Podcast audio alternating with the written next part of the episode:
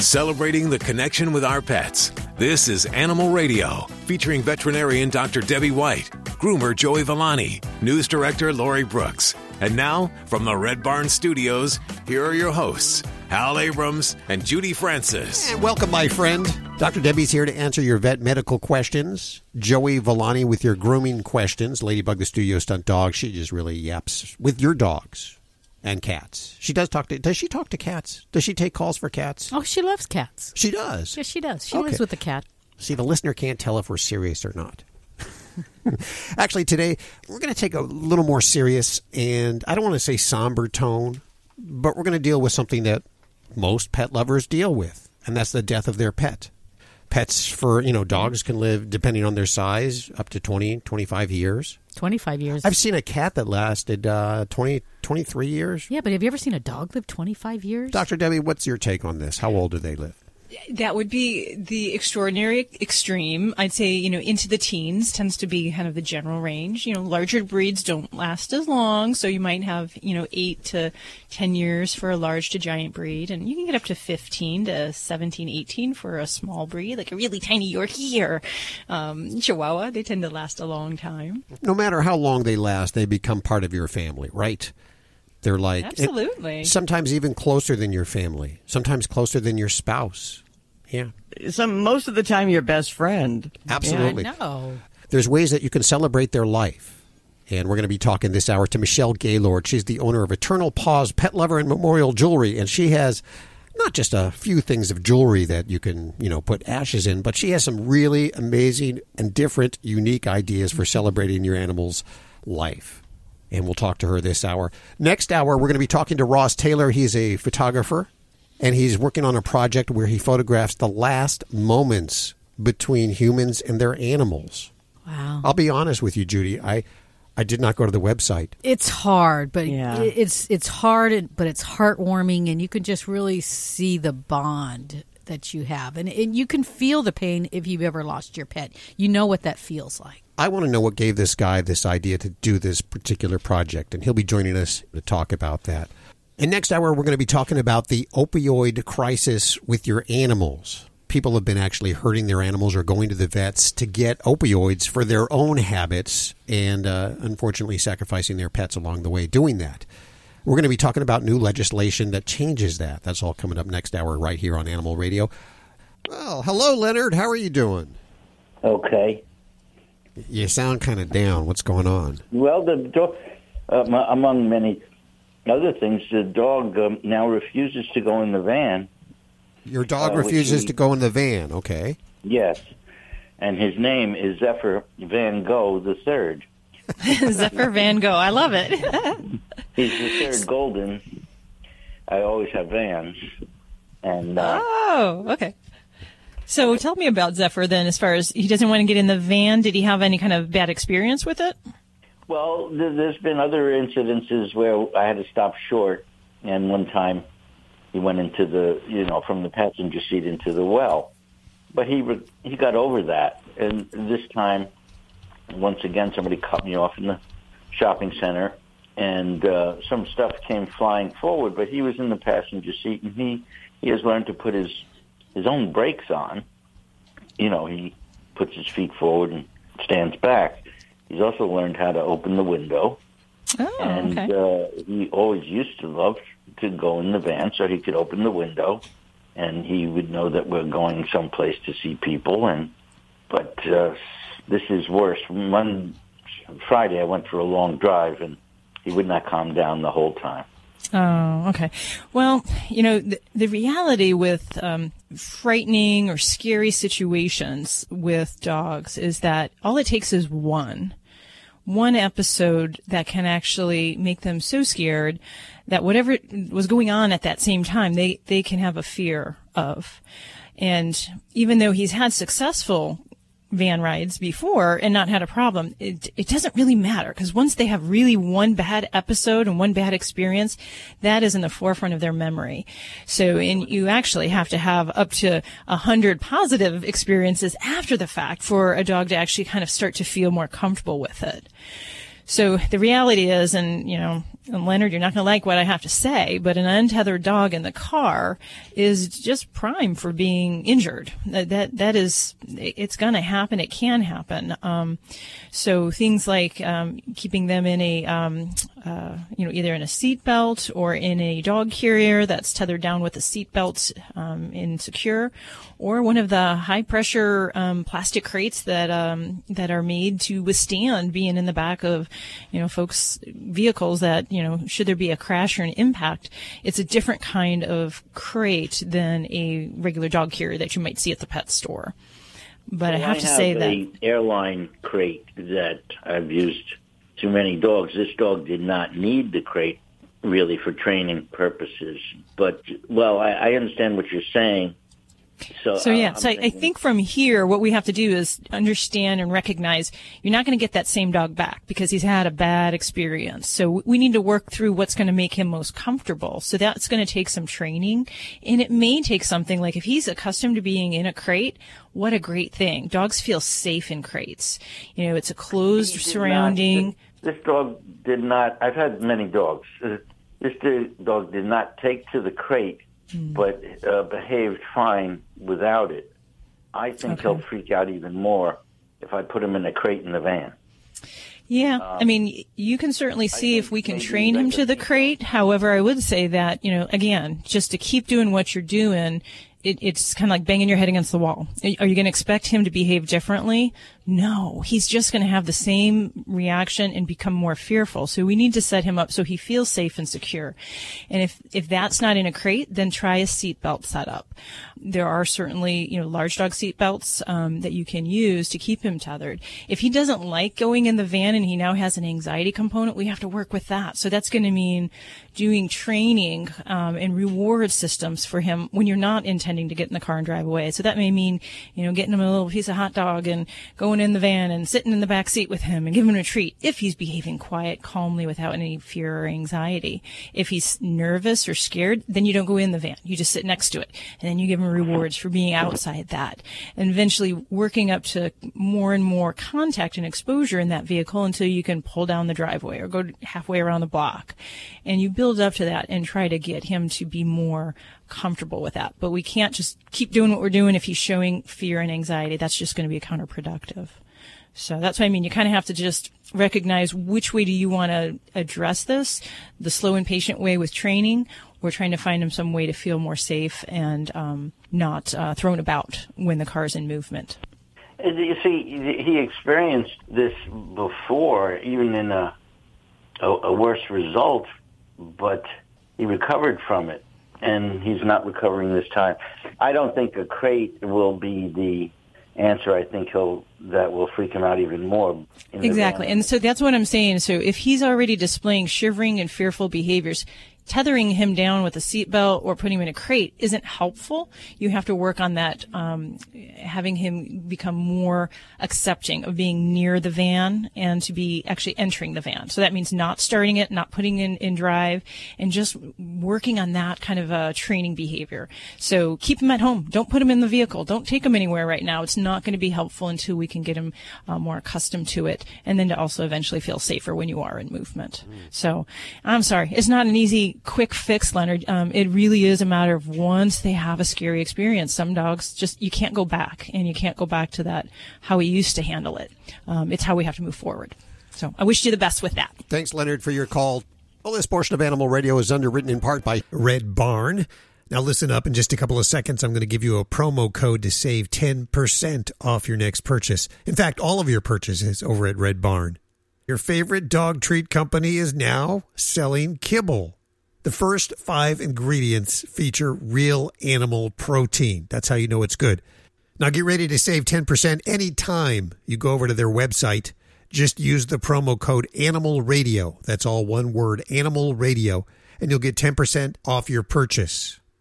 So I encourage you to go on over there. Ladybug, the studio stunt dog, loves their treats. They make a great chew bone, and they're just one of the great products that Red Barn makes. And you could get 10% off anything Red Barn has over at their website at redbarn.com. Just put in the promo code Animal Radio.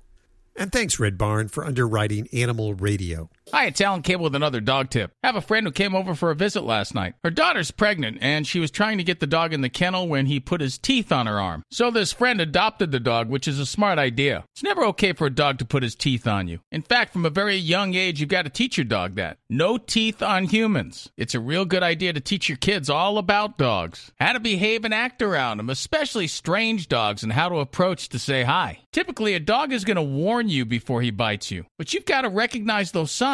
Let's talk about how kids and you should approach a dog. First, find out from the dog's owner if he's friendly and if it's okay to pet him and where it's okay to pet him. You know, some older dogs have hip pain, so if you didn't know that and went to pat him on the side by his leg, it might hurt him enough to where he'd turn around and snap at you. Always calmly approach dogs. Matter of fact, my dog feels threatened when people approach him. He's much more comfortable when he's allowed to approach the person. So when people ask to pet him, I say, it's fine, just let him come to you. Some of the important things your child should know is to never run up to a dog, whether he knows the dog or not. Fast movements can activate a dog's predatory instincts. You know, they're pack animals. And a lot of them have the prey instinct, so if you run towards them or away from them, they might see it as a chase. So you approach slowly and calmly and let them do what dogs do sniff ya. Another good idea don't try to pet a dog on the head. They see that as dominance. You're over them. Instead, pet him under the chin. Above all, if a dog growls or shows his teeth, just stop. Tell your child never to approach a dog that's eating or try to take his toy away from him. Instead, just hang out, be calm, and wait for the dog to drop his toy. Then you can try picking it up to play. Never leave a small child alone with a dog. Kids don't know any better. They might unintentionally challenge or hurt the dog. Also, teach your child how to pet a dog gently. And no hugging, squeezing, or pulling. I've seen small kids hitting a dog on the head thinking they're petting him, but they're not. Make sure your kids and you don't play tug of war with the dog. If the dog wins, he's going to see himself as dominant. And watch the dog closely for signs. If he doesn't want to be pet anymore, you'll see it. And remember, always be there to supervise the interaction.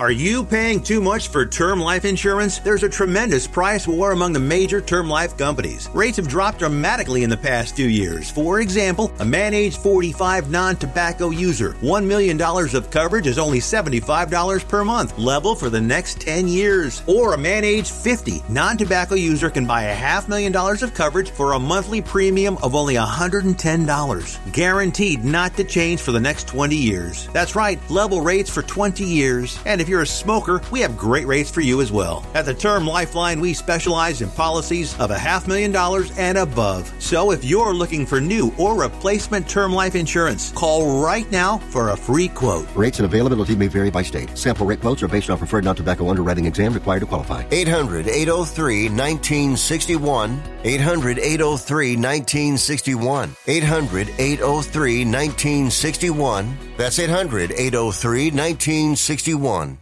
Hi, this is Kreskin. Of course, you know me as the amazing Kreskin.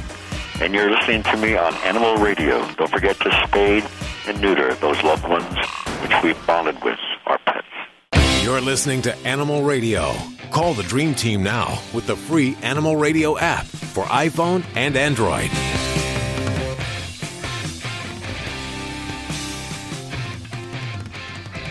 Found us. This is Animal Radio, where we celebrate the connection with our pets. Go grab your pets, bring them around the radio. They love the show too. Pretty sure about that. Or they like to sleep during the show. That more like it. The yes. dogs in the studio like to sleep during the show. Yeah, they come in for their nap time. Hopefully you're awake. And if you are, call us. In just a couple of minutes, we'll do a check of the news with Miss Lori Brooks. What do you have on tap for us? Hey, there's a new study out, and you know I love this research kind of stuff, where they have found a new way that dogs resemble their owners. I always thought that uh, Judy and Ladybug, the longer they were together, they actually start to look like each other. Am now I you just- have to say what. So, Ladybug is what kind of dog? Uh, she's a Jack Russell Terrier, Min Pin mix, and boy, you know how Min Pins get they, those big old thighs. Whoa! No, I don't. Whoa! Hey, That I was rough. Wait a second. I was talking about That the was muscles. rough. I was talking about the muscles. They get those big old muscles in their thighs, don't they? I would be thrilled with that because that means that you're you're walking a lot, Judy. She- Very healthy. That's actually what I meant. Uh Oh, huh. wow, that was a good comeback. I, w- Yeah. I, I wish I can think that quick. Uh, he's still in the doghouse. so I have a question though. Does my dog start to look like me, or do I start looking like the dog? Who changes here? You know, that's what I want to know. Well, this is another way that, besides looking like each other, because we already know that that happens, so something different. Hmm. Okay, well, that's on the way. You'll have to stick around for that. That's what we call a news tease in the business. Yeah, it was a long one. Do you feel teased and titillated and you want to stick around for that? That's in about 10 minutes or so. I believe we have Vaughn on the phone. Yes, sir. Hey, Vaughn, how are you doing? I'm pretty good. Who are we talking about today? What the cat or the dog? The cat. Okay, what's up with your cat? Okay, we uh, was living in one place, and we decided it needed to be bigger, so we jerked it out and put another modular unit in. But before we moved over the modular unit, he just seemed like he liked to urinate in the floor all the time, in the hallway. Well, after Yikes. we moved out of there, now he's wanting to go in the living room. Okay. And and when he's urinating, where is he urinating exactly? In the center of the room, against the walls, in the corners? basically about anywhere he decides to. He don't have a really direction that he wants to. It's like one time it can be in the middle of the floor, one time it can be close to the wall, uh, one time it can be up against the washer dryer. Okay. And, and does the kitty go outside, or are we just staying inside? He just stays inside. Okay. Unless he and, sneaks out.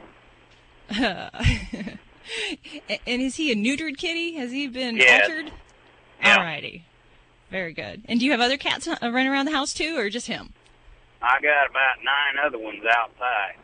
Holy cow, nine! in. Yeah. ah, now do any of those cats come inside? Well, they sneak in. Okay. Alrighty. Now, is there anything else going on with the kitty that has you concerned? Anything else as far as uh, not feeling right? Um, any kind of discoloration to his urine? Does it seem like he's peeing excessively, or is it about his normal amount? Things about normal. It's just like, you know, he'll get upset, and then that's when he, you know, Sounds like we've lost. Uh, we've lost Vaughn. Yeah, we've lost him. He was on a cell there. Hopefully, he's listening. But this is this is a problem that we've had around the Animal Radio studios. There's so many cats outside that the cats inside spray to mark their territory. I believe that's what's going on. Could that be what's going on with him? You know, absolutely. That's it's a very confusing situation when you know he's he's got different signals and different thoughts. You know, cats that are indoors can live a, a happy indoor existence, but when we start to have personalities in cats that they're seeing and smelling um, that live outside, th- then there's a whole territory kind of question. So you know, it's very possible that your kitty could be having problems where he's trying to mark his turf. Um, you know, I'd first want to make sure we don't have a health problem, and you always should have a, a urine check to make sure we don't have any infections or stones or problems of those natures. But boy, it really sounds like he has the possibility that he is just frustrated. Um, so it, we'd really need to figure out some way to accommodate his world differently. Um, we would want to either keep the blinds closed, keep the other cats out, and let him live his happy indoor existence, um, or make an accommodation where you know we've got uh, you know a certain cat that stays inside with him. Um, there's so much that goes into the marking of their territory that some cats will spray on corners, some will spray in the middle of the floor, others will go into bathtubs, and sometimes right in front of your very face. So I'd really want to make sure that we um, kind of block the scenario where these other cats could be, uh, you know, seeing your kitty, and then at the same time make sure everything's kosher with that litter box because if it stinks, uh, your cat's not going to want to use it. Um, so you want to make sure you change the litter frequently. Um, sometimes we'll even play around with the litter types and, and try some different varieties out there for your kitty. Um, but if there's any concerns, I'd definitely make sure we get him checked out uh, with the vet give him a clean uh, bill of health in his urinary tract, and then uh, work on some of those environmental things where we can try to modify things. Make sure it's not a urinary infection. Yeah, because First. you know a lot of times we miss that possible um, infection and we rule it off as a behavioral problem, and there's really like a chronic uh, illness going on. So you don't want to miss that. It's a common mistake. You're listening to Animal Radio. Call the Dream Team now with the free Animal Radio app for iPhone and Android. Hey, don't forget you can get your fix of Animal Radio anytime you want with the Animal Radio app for iPhone and Android. Download it now. It's made possible by Fear Free Pets, taking the pet out of petrified. Visit them at fearfreehappyhomes.com. This is Animal Radio, baby.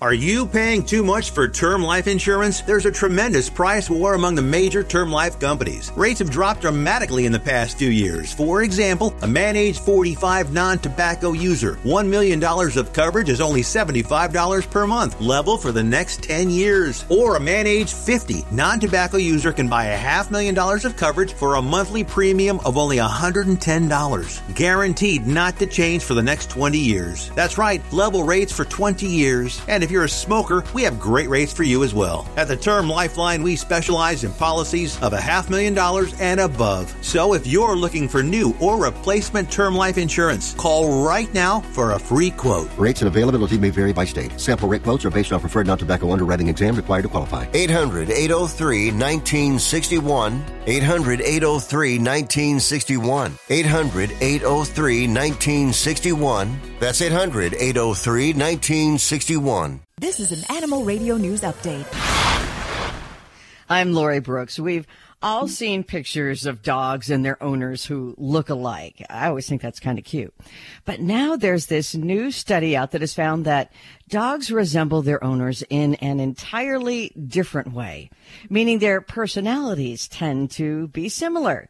This study had the owners of nearly 1,700 dogs evaluate their own personalities and their dogs' personalities as well on standardized questionnaires.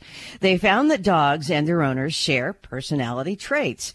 A highly agreeable person is twice as likely, they found out, to have a dog who is highly active and excitable and less aggressive than someone who is less agreeable. The study also found that conscientious owners rated their dogs as more responsive to training and neurotic owners rated their dogs as more fearful. By contrast, if somebody is, you know, thinking of themselves as relaxed and chill, they think their dog is the same way. Anyhow, the hypothesis is part of it is the dog that you pick, and part of it is the dog is ultimately the dog that it becomes because of you. And also, of course, when adopting a dog, we tend to gravitate towards one that is going to naturally fit into our lifestyle. But now it's official. So last year, there were 29 animal related incidents on the New York City subway system.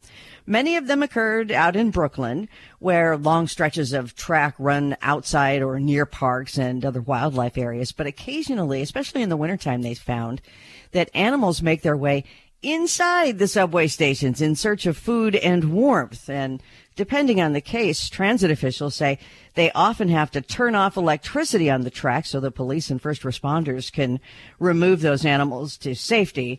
Those animals, we find out, being everything from goats and geese to dogs, and, and all kinds of dogs, from poodles to pit bulls, and occasionally a cat. But they're not so likely to get themselves in trouble. But speaking of cats, we know they're incredibly popular in China, right? So Starbucks in China tried to capitalize on that and released a limited edition cat paw cup. The inside of it is shaped like a cat's paw. It's really hard to explain, but when a drink is poured into the cup, that paw shape that actually will contain the coffee or drink later on, it's then that the paw shape becomes invisible. But customers went crazy for these cups at even 30 bucks a piece. There was such a demand for these cups that Chinese internet users and state media went so far as to accuse the company of trying to artificially drive up demand. So Starbucks kind of had enough with all this. And they announced that they would sell the remaining cups that they had through its online store. And those sold out in less than a tenth of a second. Very popular. I'm Lori Brooks. Get more breaking animal news anytime at animalradio.com. This has been an Animal Radio News Update. Get more at animalradio.com. Check out Animal Radio highlights, all the good stuff without the blah, blah, blah. Browse on over to animalradio.pet.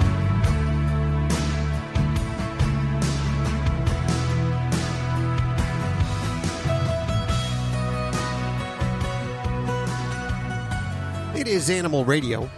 where we celebrate the connection with our pets and sometimes the life of our pets.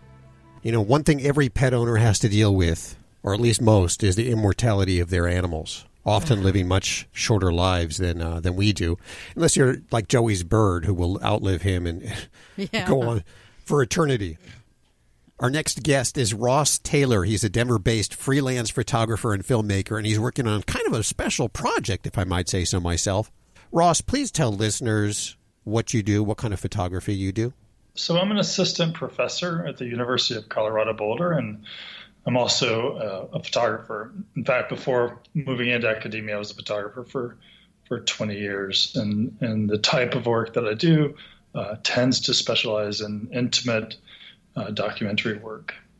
You've uh, started a, a project called Last Moments, and you take pictures of the very last moments between owners and their animals. What gave you that idea, and what kind of reaction are you getting to these photos? Yeah. So to first of all, thanks a lot for allowing me to be to be a part of this. Uh, the to the to your first question, I, I initially became aware of uh, the idea of at-home pet euthanasia through a friend of mine who was going through the process, and I don't have pets myself, but I was watching her go through the the very painful uh, the last days together and, and coming to terms with that that intersection. And she decided to have it at home, and I, I had not heard of that as an option. And that process um, is a, is at least for many. I can't speak for everybody. And I want to certainly be respectful of, of veterinarians who do it in the clinic. But for many who choose this at home, it it can be a much more peaceful process. They, they can be with their animals. And and one of the things that I do whenever I start documentary work or a project, I, I try to add to the conversation and do work that is not often done to to bring new insight into an experience. And I did some research and, and did not find uh, I found very little media, uh, little representation on it beyond uh, you know a really quick quick interaction with it. And so that's when I decided to to explore it. Uh, it's really not though until I started uh, the project that that I become aware of how how beautiful, how intense, how raw, how how special it was. I, I, it's only once I started did I become aware of the the, importance of it. Um, if I'm being um, transparent, so I think though the reception to your second question has been overwhelmingly positive. I, I had no idea of the impact that this project would have when I started. we had um, in BuzzFeed, I think it had in, within a within a week it had around 1.5 million views, and then it's also been published all, all, over the world. And there's no way that I could have predicted it would have this response. It's been. I know that the images are difficult, but I will tell you that it, my inbox was overwhelmed with people reaching out to me with stories of their own pet, sharing the same story, and importantly, I think just letting people, letting me know that they that they felt like at least they weren't alone in that process, and that they, that their grief and the level of their grief was justified. Did you ever receive any negative feedback? I have not received negative feedback. If you were to look at comments on publications, there are negative feedback. But if you were to read a news, and I'm not, I, I, want to be respectful. I'm not trying to be flippant. If you were to write an article about if the sky is blue and publish it, there, there would be negative comments. So I tend to, not, not that I don't care what people say in comments. I just understand that that form sometimes can yield people who are not as articulate or not as thoughtful and the in the, the reasons why they may, may respond to to something. Well, sure, you're an artist, and Yeah. really, that's art is subjective. Uh, Like you said, the pictures are very hard to look at, but they're very Sure. moving, very emotional. I mean, I I have lost many pets, and I you can just feel the, there. you can feel their pain. They're they're great photos of the moment, and um, I think you did a, you did an excellent job. So, are people calling you up and saying, "Will you photograph my last moment with my pet"? Right. So I, I worked with uh, primarily with an organization called Lap of Love, based out of Tampa, uh, Florida. It's one of the, I think it's the largest in the nation that does this. And I've also worked with an organization here in Denver, where I'm based. It's only through them that this happen. So I, I, met extensively with both organizations and explained my purpose and my reasoning for doing that. And once they understood the the reasoning and the motivation for the project, then they explained it to the vets and to their organization and to their support staff, who then in turn when people would call, they would say, We have a person who is working on a project on the human animal bond in the last moments that they share together. Are you interested in, in being a part of this? And it's only those who would want to be a part of it that we photograph. We, I would never show up at somebody's house and, and then just um, introduce that. That would not be respectful of the moment. And, and uh, I, you know, it's important to be very delicate and very compassionate and careful. And I can say in my veterinary practice, um, I, I, see this increasingly with, with pet owners is that, you know, they either themselves are taking selfies or yeah. videotaping themselves with their pets. Um, you know, sometimes, you know, unfortunately the last moment does have to be in a veterinary office if they're in the, you know, immediate care or there's an emergency. Sure. Um, so I do, I see that that does help people cope with, um, those moments and to have a reminder not just of what they're going through at that moment but it's it's it is a celebration a way to look back and it shows the intensity of that that bond that that people have with their pets. And and I think that's why they want to capture that is because it's not that they want to get a morbid last photo. It's it's really they right. they're trying to capture that that bond in in some form whether it be a photo or video or whatever I think you're exactly right. I would say say not every time, but very often the people I would be photographing were also photographing around that moment. I think there's something universal to that desire of documentation. So if listeners want to see your pictures, where can they go? Uh, a number of places. If you were to search Ross Taylor and Last Moments and Pets, you'll see uh, quite a number of news outlets that have published them. It's on my website as well at rosstaylor.net. Ross Taylor joining us, the website rosstaylor.net. And we'll put links over at animalradio.pet. Thank you so much, Ross. Thank you so much. Y'all take care. Need a fix of the good stuff? Get more Animal Radio with the free Animal Radio app for iPhone and Android.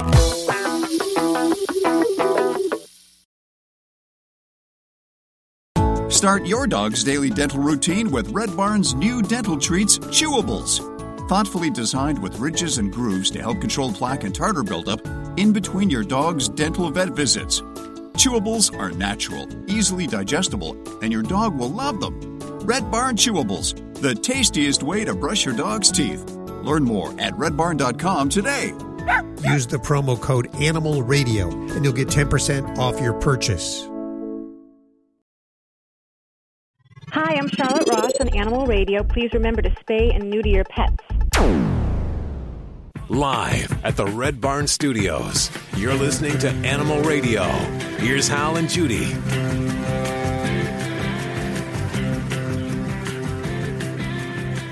It's Animal Radio, celebrating the connection with our pets.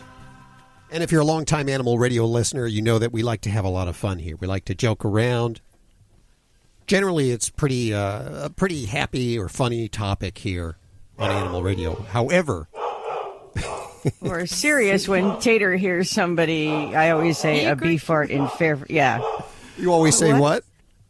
I, I used to say when I lived in, in Virginia, you know, that they would hear a bee fart in Fairfax, which was you know, 60 miles away. You see, this is the kind of fun we like here at Animal Radio.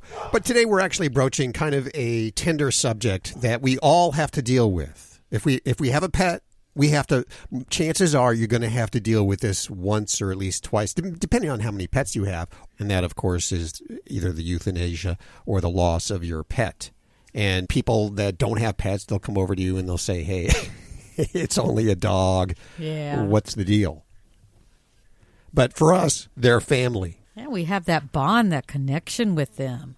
Our next guest is Michelle Gaylord. She is the owner of Eternal Paws, and she makes memorial jewelry for your animals so that you can uh, celebrate their lives after they've passed. And, and Michelle, how are you doing? I'm fine. Thank you for having me. Tell us a little bit about your business, will you? Well, actually, I started out as a gift basket business for dogs and their owners, and everybody wanted to know if I carried sympathy gifts for a pet that's passed. So I started doing that, and then people started asking about urns, caskets, headstones. So that's when I opened up Eternal Paw Prints. And we have absolutely everything needed to memorialize a beloved pet. And we have searched, we've been in business for about 11 years. We have searched all around the world and found products for in every price range and every taste. Our jewelry is a big hit. We have jewelry urns, and a lot of people like to put a small amount of cremains or maybe a lock of hair from their pet in that memorial jewelry urn that they can wear close to their heart. Hmm. How, how do you feel about being such an integral part of somebody's life? We Be- get compliments almost on a daily basis. People that thank us for having what we have available and being able to understand their loss. And it's just, it is so touching, the stories that we hear and the gratitude that we get from people. And my own kids are all four-legged, so they are my family. yes. Hey, I want to know, do you, because this is something that my family has discussed, do you actually make diamonds out of the cremains? Yes, we can. You do? We make. Um, you can pretty much now get anything made. I myself is go, am going to be a wine glass um, that I'm going to pass down to my family. But you can get jewelry. There's beads. There's glass pendants. Yes, all of it can be made in. The cremains make beautiful colors. Have you ever had any strange requests that you couldn't fill? Well, yes. I had I had one person that wanted to know if they could keep their cat in my freezer. Um, of course, I turned that down.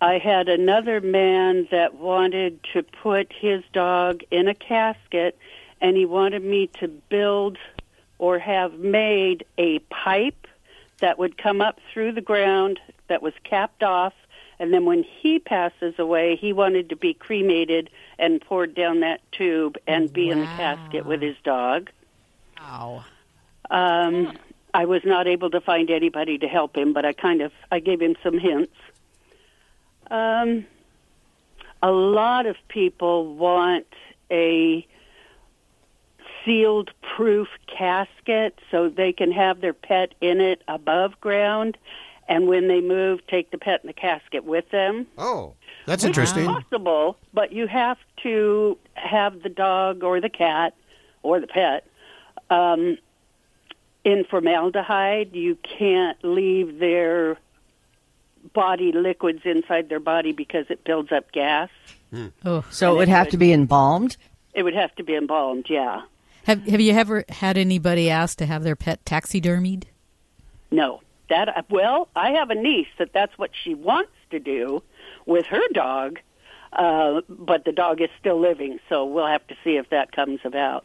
But I've thought about it with my own dogs. Really? Did you hear about the guy uh, that turned his cat into a drone? Would you ever do that? no, no, I didn't hear about it, but I don't. So there's think more I'd do that. more interesting wild things out there you haven't yet had. That's true. Yeah, Well, this is all very unique. So, what's the website?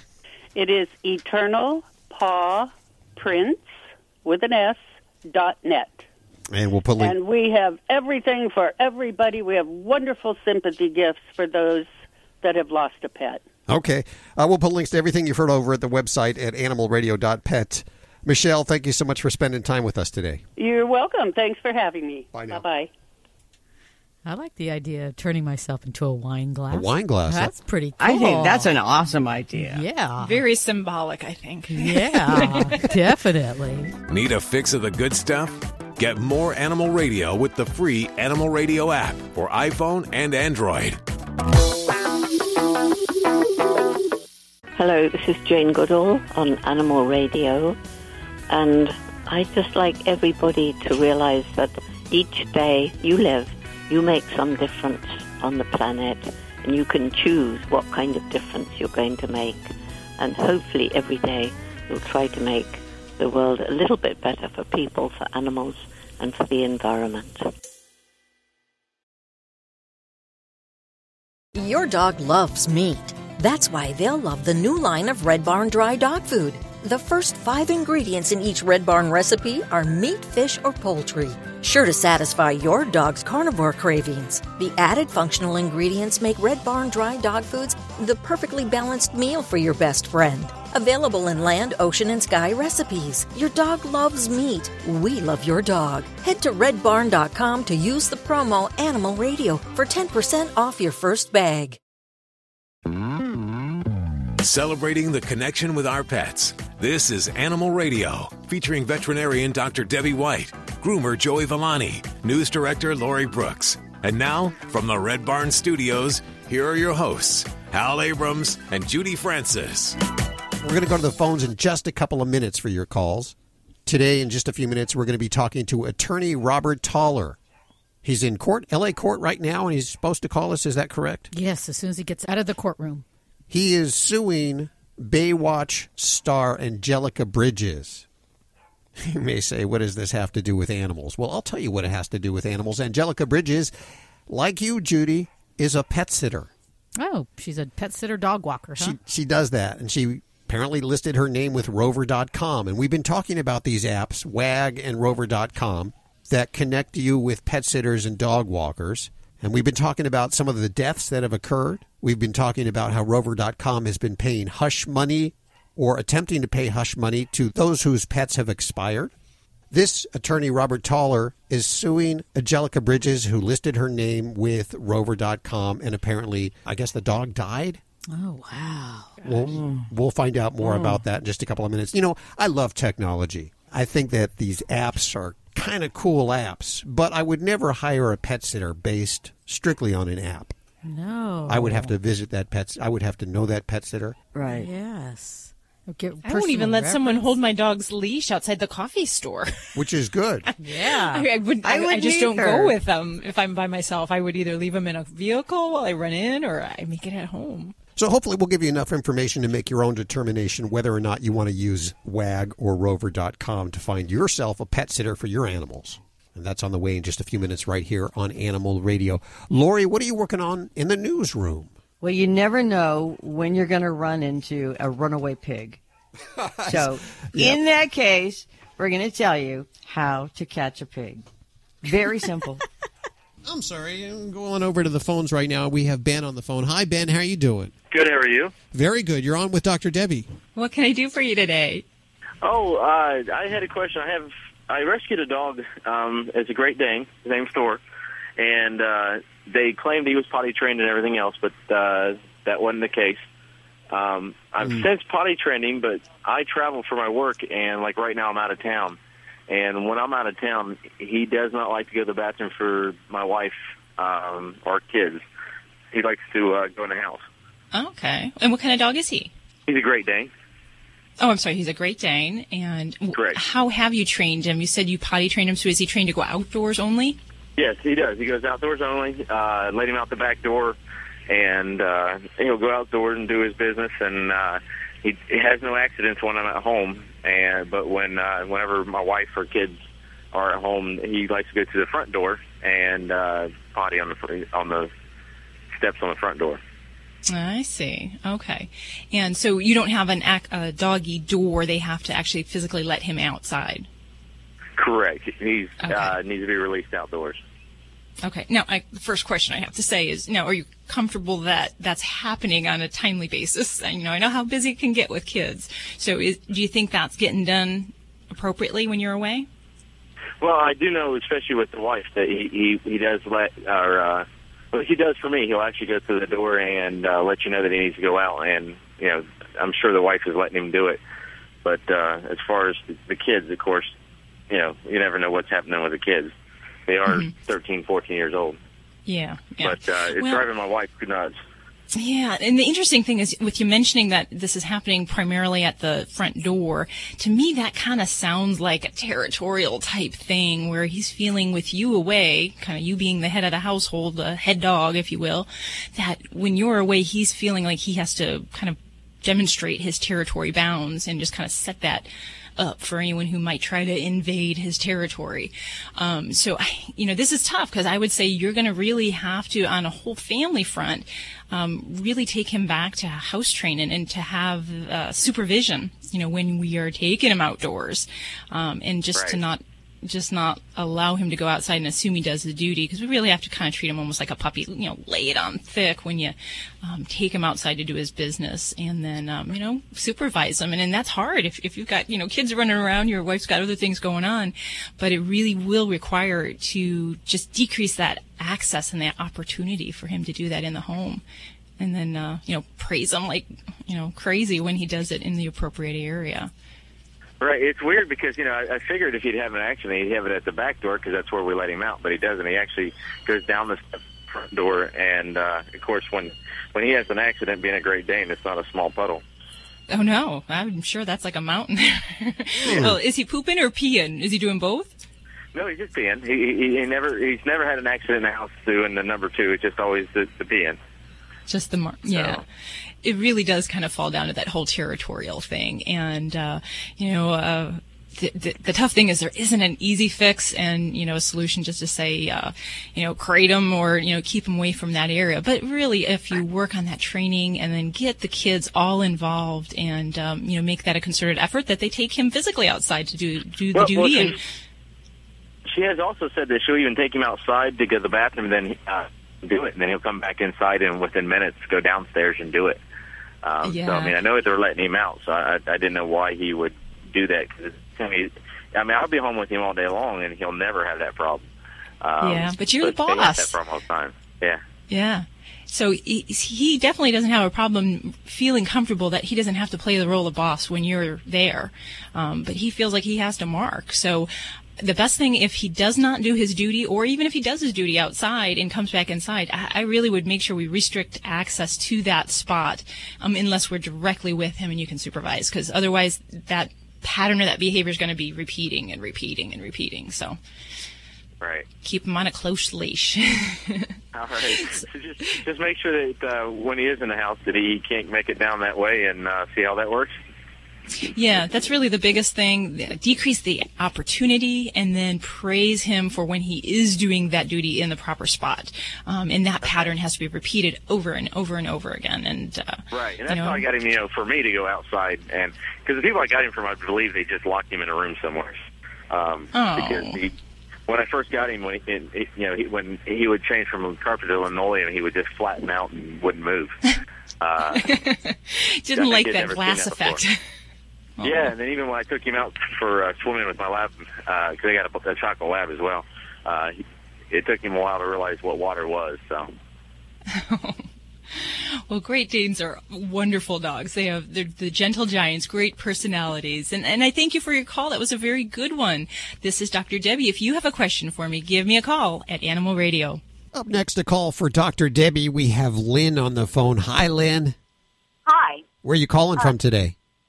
I'm in Arkansas right now. I'm a truck driver. Well, welcome to the show. I have Dr. Debbie right here to answer your questions. Uh, what I was wanting to know is, can I feed my cat raw meat and fish as opposed to any of the canned stuff so that it's pure? And would I have to add vitamins and taurine to it if I did?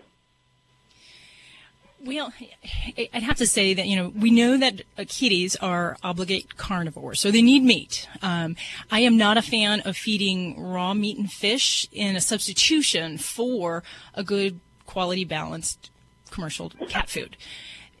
For a couple reasons. And you mentioned one thing, taurine, which is an important amino acid that if we do feed a raw meat, raw fish based diet, we're going to very likely run into multiple deficiencies, including a taurine deficiency, which is so important for cats. They have a four time greater need for this amino acid than dogs do. So it's very easy for them, if we don't meet their needs with diet, that they can have a problem reading, leading into all sorts of heart problems and eye problems. So, um, no, I don't think that feeding just a supplement is going to make up for that. Um, there's also going to be other um, amino acids, um, nutrients. Um, there's even kitties that will have a thiamine deficiency, which is a B vitamin. And that can actually result because feeding raw fish actually can have a uh, enzyme that breaks down the ability of the body to absorb B vitamins. So that can also cause a whole round of other types of um, problems. So um, my bottom suggestion is I, I, really wouldn't recommend going there. Um, if the base of the diet is a good quality cat diet, then I think you're better off to do that. And uh, you know, I know oodles of people that would say, "Oh, I fed my cat tuna here and there," um, you know. But you just got to be very careful. There's, um, you know, a higher uh, risk of bacterial-related um, infections, these nutritional deficiencies, um, and I just don't know that I would really want to gamble with that. Plus, traveling, my gosh, isn't it easier just to make a commercial diet in your situation? Well, um, I, you have ways to cook on the truck, and uh, I was just. It seems like has kind of a problem with some of the canned cat foods, and she'll eat them, and before she can even walk away from the dish, she's already thrown it up. And I figure that it might be an allergy or something, something in it that she can't tolerate. You know, she's eight years old, and um, mm-hmm. I mean, I fix food for myself, so I can fix it for her as well. Mm-hmm. Yeah, yeah, and you know there are some kitties that cannot tolerate canned food. Um, I see a lot of them sometimes start off where we just think it's just the canned food they can't tolerate, and then with time we go on to discover they may actually have more established intestinal disease, such as inflammatory bowel disease. So I think sometimes that's kind of the early start that we make those notices, and then later on we discover they really do have more of a, a digestive problem. So um, in those lines, then I'll actually look at using hypoallergenic diets for those kitties that are the frequent vomiters. Um, that just don't tolerate certain changes in their diet. Okay, well, thank you very much. Thanks for listening, Lynn. You're listening to Animal Radio. Call the Dream Team now with the free Animal Radio app for iPhone and Android. Hey, don't forget you can get your fix of Animal Radio anytime you want with the Animal Radio app for iPhone and Android. Download it now. It's made possible by Fear Free Pets taking the pet out of petrified. Visit them at fearfreehappyhomes.com. Hello, this is Dr. Paul on Animal Radio. You know, take care of the pets and make sure that in these hot days that you know, they get in lots of water and don't tie them outside in the sun because then they get a heat stroke. The pets are all part of your life and make them welcome in your life. And once you do that, they will reward you with a lot of love. Are you paying too much for term life insurance? There's a tremendous price war among the major term life companies. Rates have dropped dramatically in the past few years. For example, a man age 45 non tobacco user, $1 million of coverage is only $75 per month, level for the next 10 years. Or a man age 50 non tobacco user can buy a half million dollars of coverage for a monthly premium of only $110, guaranteed not to change for the next 20 years. That's right, level rates for 20 years. And if you're a smoker, we have great rates for you as well. At the Term Lifeline, we specialize in policies of a half million dollars and above. So if you're looking for new or replacement term life insurance, call right now for a free quote. Rates and availability may vary by state. Sample rate quotes are based on preferred non-tobacco underwriting exam required to qualify. 800 803 1961. 800 803 1961. 800 803 1961. That's 800 803 1961. Um, yeah, hold on one second. I'm just going to pull over so you don't hear the buzzing in the thing. Are, have sorry. you been driving? Yeah, yeah. We're in Vermont. I could lose you at any moment. But what is it you want me to say? Wendy Malick, Animal Radio, Spay and Neuter. So, uh, hi, this is Wendy Malick. Okay, listening to Animal okay, Radio. I got it. Okay. Hi, this is Wendy Malick on the Animal Network, and don't forget to spay and neuter. Animal Radio. Oh, sorry. Hi, this is Wendy Malick on Animal Radio. And do not forget, spay and neuter. And now an Animal Radio News Brief. I'm Stacy Cohen for Animal Radio. Well, the owners of an actual cat burglar, a real one, are trying to bring an end to their feline's companion's life of petty crime. Richard Windsor and his wife Sophie say that their two year old tabby Norris has been building quite the collection of stolen goods from their neighbors' homes. Norris supposedly started small. He started nabbing the occasional dishcloth, but now he's starting to steal bras, pants, and t shirts. That's kind of embarrassing. Uh, we have which one of the neighbors' bras is it? You know, then you gotta gotta ask everybody what size they wear.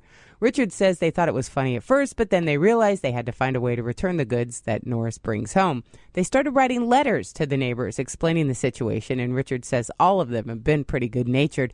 He adds that he and his wife have started ignoring Norris when he shows off his goods in hopes that he'll stop his thievery. This has been an Animal Radio News Brief. Get more at animalradio.pet. You're listening to Animal Radio. Call the Dream Team now with the free Animal Radio app for iPhone and Android. Listen up. If you use WAG or Rover.com to help you find a pet sitter or a dog walker, we're going to be talking to an attorney in just a few minutes who is suing Rover.com. He'll tell us why. We've heard some bad things in the last few weeks about Rover and, and WAG. While a great technology, they may not be vetting their pet sitters or their dog walkers properly. We'll let you determine that in just a few minutes right here on Animal Radio. Lori, what are you working on over there in the newsroom? Wow, it's a big topic. It's I've seen it all over social media in the past couple weeks, kind of exploding. The subject of um, pets getting opioid prescriptions and and how those laws are changing in nearly every state. There is something going on. So we'll review what we know in the latest and and find out how you might be affected. That's in about 10 minutes right here on Animal Radio. Let's go to the phones. Hey, Brenda, welcome to the show. Thank you. What's going on? I have Dr. Debbie right here. Okay, I have, I think they're stray cats that's coming around in they're uh, urinating on my basement windows, and I don't know how to stop them. Okay. And um, is it? Do you have kitties that go outside, or? I have uh, two female cats that's been fixed, and they Okay. are outdoor cats. So, do you know if it's your cats doing this or other cats? I think it's other cats. I've never seen mine do that. I've always seen mine go out and dig a hole and go to the bathroom. Hmm. Okay. Because that, I guess it doesn't matter who's doing it. If there's cats outdoors and there's that access point, they're going to get over there and, and do what they do. Um, so your question is how you you want to stop that on your particularly on your windowsills. So um, the trick is we have to make that environment so it's unfavorable to kitties um, in a kind and humane way. Um, so I'm a real fan of using the things that are uh, kind of don't take human intervention. You know, uh, people who yell and scream, "Hey, get off my lawn!" You know, that's not going to help. Um, I'm a fan of using the uh, motion activated uh, repellents. There's a whole bunch of different kinds out there. Little cans of the compressed air, um, where basically it has a little eye where there's motion once that's set off on the um, detect on the detector. It gives off a burst of air, kind of like you're cleaning your computer keyboard. And that's a very useful thing for just a situation, just for a spot that we want to keep a cat or you know, maybe even a dog out of that area. Um, so that would be something I could I would look at. And you can buy those online or pet stores. Um, there's oodles of different ones out there.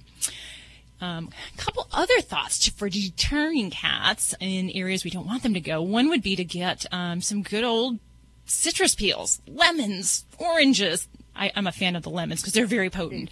And you basically kind of put those in that vicinity. And, and generally, citrus is not appealing to cats. They don't really dig it. They don't like it. That's why you should never use citrus scented cleaners in the litter pan. Um, but those little uh, citrus peels will go a long way to keep those kitties away. And then, you know, I've had some folks where they even will try. Um, these are more the um, kind of the hunting folks that do this, but they may get things like mountain lion urine that you can buy over at the hunting store, and um, kind of treat those areas and see if that will help keep those little cats away uh, when they pick up the odor. Of course, then you still got the problem. You got urine odor. so I guess that would be one you'd have to consider cautiously, but um, but that is something you could try as well. I might And then citrus.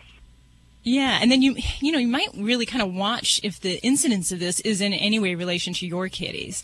Um, so even if they're not doing it, those other cats and that process of your kitties going outside is kind of opening up the opportunity for those other cats to want to talk to them, if you will, and say, "Hey, I'm coming onto your turf. Here's my name. Here's my number. Give me a call." Um, so you, that uh, lifestyle of having the outdoor cat might be making you a little bit more prone to having these visitors come around. So might consider that. Okay, well, I may try all of them. Anything at this point, right? You know, cat Right. pee is potent stuff. I don't well, blame I've you there. tried. Uh, uh, I've tried a few things, and it doesn't.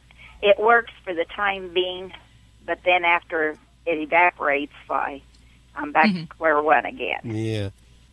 And uh, mothballs, like I Yeah. said, every time it rains, they dissolve. So Yeah, and I'm not a fan of the mothball thing. M- many of the old style mothballs contain some bad chemicals that are actually not good for animals, so we wouldn't want those around. So we'll give those a whirl, Carol, and hopefully that'll help you out and keep those kitties piddling elsewhere for you. Thanks for your call. This is Dr. Debbie. We're here. You're listening to Animal Radio. Call the Dream Team now with the free Animal Radio app for iPhone and Android. Hi, this is Doug Gray of the Marshall Tucker Band, and forever you'll always be listening to Animal Radio. Keep loving those pets. All of us here at Fido Friendly Magazine can't wait to get on the road again with our favorite Fido. We know that it's just not a vacation without our furry companions by our side. Start daydreaming now and visit FidoFriendly.com to scout out places near and far so you will be ready for your next adventure once it's safe to travel. That's FidoFriendly.com. Until then, stay safe and leave no dog behind. This is an Animal Radio News Update. I'm Lori Brooks. In Minnesota, there's a new bill that has been introduced in the State House, and Dr. Debbie, I thought this would interest you as well. Um, and I've been seeing a lot of people talking about similar bills online, but in this bill, pet parents will be required to microchip their pets in order to get opioid painkillers for the animal. Now, the politician who wrote the bill says it is an attempt to stop addicts from fraudulently obtaining narcotics for pets to feed their own addiction. But the state is also testing this new system using microchips in pets that, when scanned, it would reveal if another vet has recently prescribed opioids at another location. Now, under this proposed bill, owners would have to get their pets microchipped if they want an opioid prescription that is for longer than a week. And the measure in Minnesota is not just for dogs, it would apply to all pets and even large animals like horses. But these laws applying to vets and pets are changing all over the country. According to the American Veterinary Medical Association, 15 states and DC currently have regulations now requiring vets to report when they dispense opioids and other controlled substances to their patients. And not only are states changing reporting requirements, some are also setting limits on the number of pills that can be prescribed at one time, and some even limiting the duration of a patient's treatment with opioids. And such states as Colorado and Maine now require vets to look at a pet owner's past medication history before dispensing opioids for the pet or writing an opioid prescription. Mm. What do you think about that, Dr. Debbie? I mean, you, you'd have to start policing, and that's not really what you want to do, is it? Well, there's there's not a body. See, and that's not the veterinarian's job because this falls under the DEA. So the question I'd have with this whole microchip idea, it's great, but the current microchips in use are really not purposed for this. So I'm presuming they're proposing a whole new microchipping system. for Yeah, I think they've got a new microchip that they are in fact testing. So one of the concerns would be that there needs to be a registration body that stays current with those pets that are on o- opioids, and that as they pass, um, or you know, the owner no longer needs the medicine for the pet, that that stays current with that registration body, and that you know the, the infrastructure for this is just it's not upon the veterinarian. So there really has to be a whole development of a whole new area where this can be done. Well, well, well, well, can't uh, can't they just add this information to the current uh, registrations of these microchips? Just a new field or new data information that, that's accessible the same way you would get the name when you scan, you get the name and and what other information you have. Could they not add the past drug history to that? I honestly don't know, but the, you know the the information that is linked with the microchip companies is ownership. Um, so we really don't have access currently with a pet's medical history through that database. So that is a whole nother can of worms. So that would be something to, I guess, ask those companies if that's something they could develop or if it does need to be a, a separate um, area. But I can tell you that years ago, um, we did away with um, dispensing opioids, um, most o- opioids in our practice. So we've gotten, I'd say, 90% of them out where I don't even fill them. I just send people to a Walgreens or a Walmart, and I let um, the pharmacist keep a regulation of that because that's where I think that this is going to have to go. It's going to have to be somebody that regulates both the human side and the veterinary side because if you know Dr. Joe down the road is filling an opioid for this guy's cat and they go 10 miles down the road and go to another vet there's no way they're going to be communicating because they're dispensing in house so Mhm. that's that's a challenge Now, hey, you guys, look at this. As, as a pet owner, think about it. Um, in the states like Colorado and Maine. Now, if they require vets to look at the pet owner's past medication history to see if they have had opioid use, that is really scary. Having been a nurse, I mean, privacy is, is sacred in the medical field. So, I mean, how would any of you feel about walking into your vet's office or your own office, Dr. Debbie, Mhm. and um, and turning over your list of prescription history? And and there's a lot of drugs that you can figure out what somebody is being treated for by just knowing the name of the, the medication. And I, I kind of know. I mean, I've had a few instances where someone will come in and say, you know, I need some morphine for my dog's pain. And I'll be like, no, sorry, we- we're not going to do that. Um, you know, there's other better level drugs that we can go to. Um, so there's some people that are truly drug seeking, and, and sometimes I think it's glaringly obvious. It's, I think those folks that are hiding it very well that that can be tough to pick up. Yeah, but what if you had to use opioids and maybe you did abuse them? You you know had surgery and you know you abused them, but you've got yourself clean. I mean, is that fair to say now your animal can't have any met- pain medication because True of your dat. past? That's a good point. Okay. Um, so something much lighter, friends. Uh, police officers in Ohio really had to think outside the cookie box recently to capture a pot-bellied pig that had been reported missing. It ends happily. The owner luckily had told officers when they reported the pig missing that its favorite treat was Oreos. And sure enough, Charlotte loves Oreos. Charlotte the pig was lured in and leashed easily when offered her favorite cookies from the officer. so you can file that under how to catch a pig, guys. That's what I do when Hal's missing. I just put out the Oreo cookie crumbs. And I love those things. I- yeah. mm. I'm Lori Brooks. Get more breaking animal news when you need it anytime at animalradio.com. This has been an Animal Radio News Update. Get more at animalradio.com. Check out Animal Radio highlights, all the good stuff without the blah blah blah. Browse on over to animalradio.pet.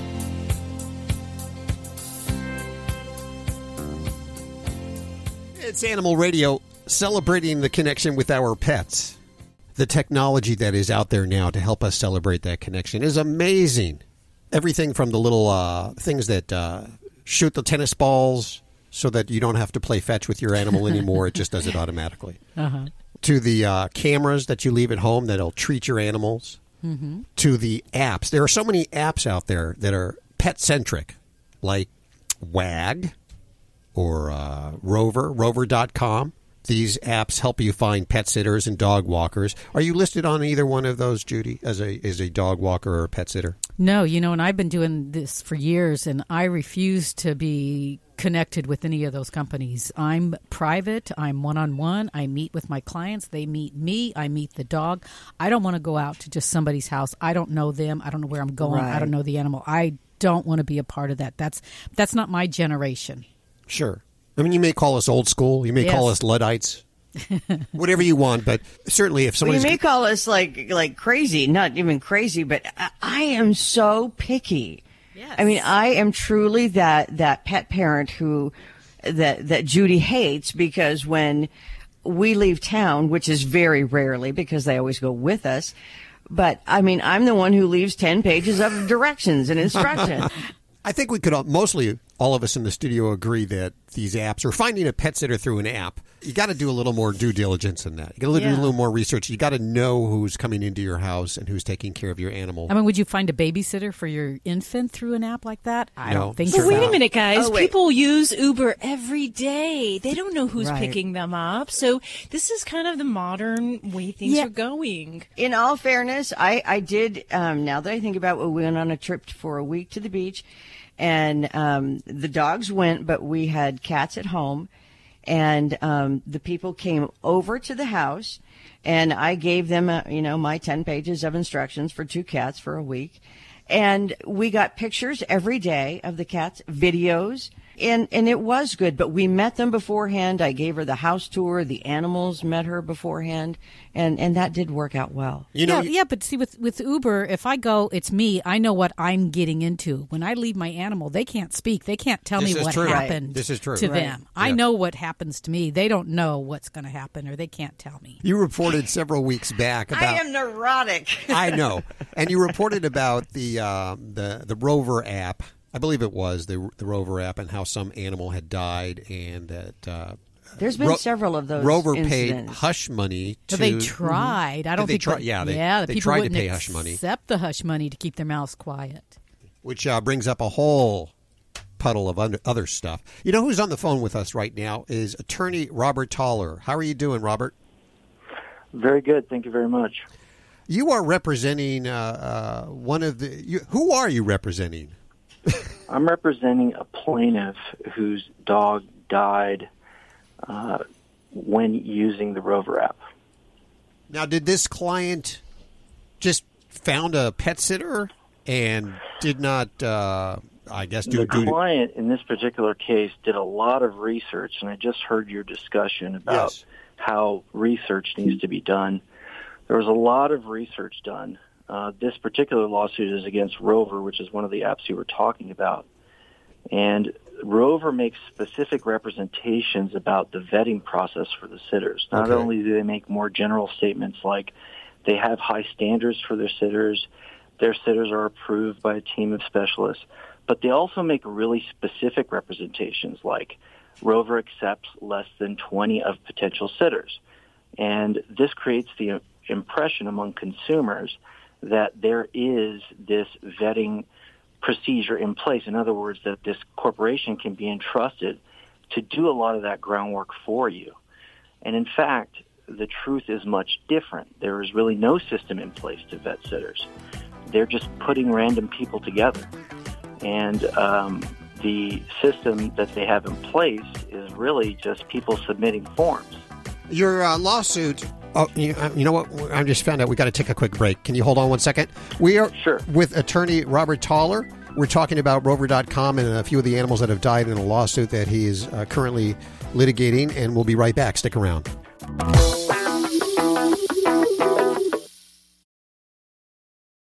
Okay, yeah, so puppy pads are convenient, but sometimes they're really gross. That's why Ladybug, the Animal Radio Studio stunt dog, uses the Brilliant Pad self cleaning puppy pad. It seals away the waste and replaces the dirty pad for us. Brilliant Pad keeps the Animal Radio Studios smelling fresh. In fact, all we have to do is replace the roll once every few weeks. And let me tell you, that's pretty fast and easy to do. I love it, and Ladybug gives it five paws up. You can learn more about this amazing machine over at brilliantpad.com. Live at the Red Barn Studios, you're listening to Animal Radio. Here's Hal and Judy.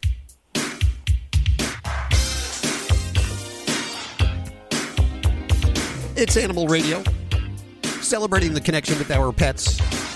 Not the first time we've been talking about WAG or Rover, those apps that uh, help you find pet sitters. The uh, Rover company is worth $970 million, close to a billion dollars. So we, obviously, there's a lot of money involved here.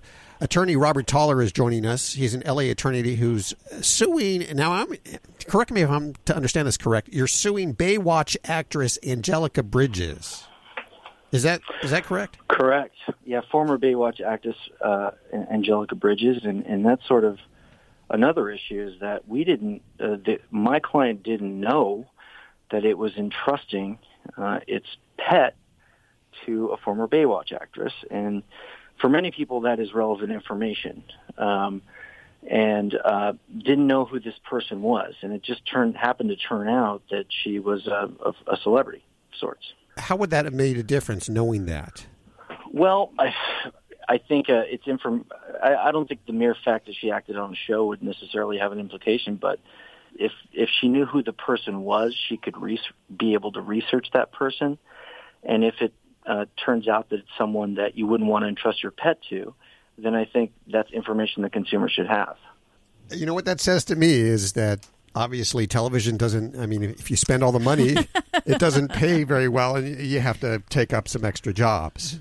Well, I don't know how much in royalties she's getting, and it's really none of my business. But uh, the bottom line is, uh, she, what we found out in this case is there were multiple pets just kind of tossed in a backyard.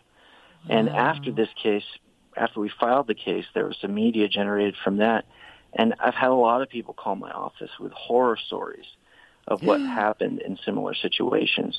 And it's it's kind of like you were saying earlier that you know your dog can't talk, so your dog can't tell you what happened. And uh, a lot of these people, you know, looking for a quick buck, they'll take four or five dogs and and not pay attention to them. And dogs fight each other. You got to watch them. It's a very serious thing. In fact, there are boarding rules in almost every single state for dog boarding that have very strict rules for this exact reason. So, in my mind, Rover's trying to get an end around these rules that other dog boarders have to comply with so they can undercut the market and they don't have, in my opinion, and as we've alleged, that the consumer's best interest in mind despite what they tell people. To clarify, you said that there were these other people who were calling you with horror stories as well. Now, were those horror stories about the same dog walker, the Baywatch actress? It was not the same dog dog walker. Okay. It's just similar situations where the dogs were mistreated or the dogs were ignored. Uh, the dogs weren't fed. The dogs died. The dogs were fed the wrong thing. Any number of things that can go wrong when you entrust your your your pet to a family member or something. You, you trust them, and even a dog boarder, you know uh, that there are people watching them all the time because it's their job. But if it's just a random person that you don't know, um, you have to rely on the company's representations that they've done that trust process for you. And that, or you can that's not use that company or service. Uh, right? What was that? Or you can not. I don't think I would feel comfortable enough, as we were talking about before, to use them. But I understand that uh, most of us here are of a, an older generation, and that, that the millennials are. It's just a whole different world to them. So I, I feel really bad for your clients. I think that's right, and I think uh, you know there was some discussion earlier with Uber, and they've managed to create the so-called gig economy, where people can just kind of get in a car, and, and I think kind of what you were saying there, you know, these people are being traced and followed, and, and there's some built-in sort of ways to measure safety uh, and decrease the likelihood of something going wrong. Now, now things obviously go wrong whenever two people uh, interact with each other, and certainly we've heard horror, stories about Uber. However, in this case, uh, there there is no way to track what happens. Uh, there is no way to determine what's going on when you leave the dog there. You have to rely on Rover's representations that they've vetted these people, that you can trust them. And this is exactly what they say until there is an incident. Then they say it's your fault. Then they say we're not paying you a dime. And to me, that is an abuse of trust that has led to many people suffering. Mm. You, and it, it's a fact that Rover has not acknowledged, and Rover's CEO has recently downplayed. do you think this technology is good? Obviously, we wouldn't be on this Skype uh, phone in if technology weren't good. Yeah. Um, and uh, certainly, Uber has re- revolutionized uh, the way we interact with respect to transport. And uh, like anything in life, technology is good and bad. But we know as a society what's good and bad. And we know that lying is bad. We know that lying in order to consummate a transaction when what you're telling the person is not true about it is bad and it's wrong. And so while this case involves an application and technology, it boils down to what's right and wrong. And here it's wrong to tell people you vet people and only 20% meet this rigorous process when it's wrong, when it's false. Well, keep us posted. Let us know how this goes. Attorney Robert Tauler joining us. We thank you for joining us today. We know you had a, a very busy schedule. Thank you very much. Okay, it's time for us to blow this pop stand. Thank you so much for listening today. Remember, you can get your fix over at animalradio.pet or download the Animal Radio app for iPhone, Android, and Blackberry. And then don't forget, our very own Dr. Debbie has some incredible books for your Yorkshire Terriers, your Shih Tzus, your Pugs, or your Mini Schnauzers. They're not actually for them, they're for the guardians of those particular breeds. They're called How to Be Your Dog's Best Friend, and they are Kindle Reads over at Amazon.com. And of course, everything you've heard on today's show, including these books, can be found over at animalradio.pet. We'll see you next week. Bye-bye. Bye. This is Animal Radio Network.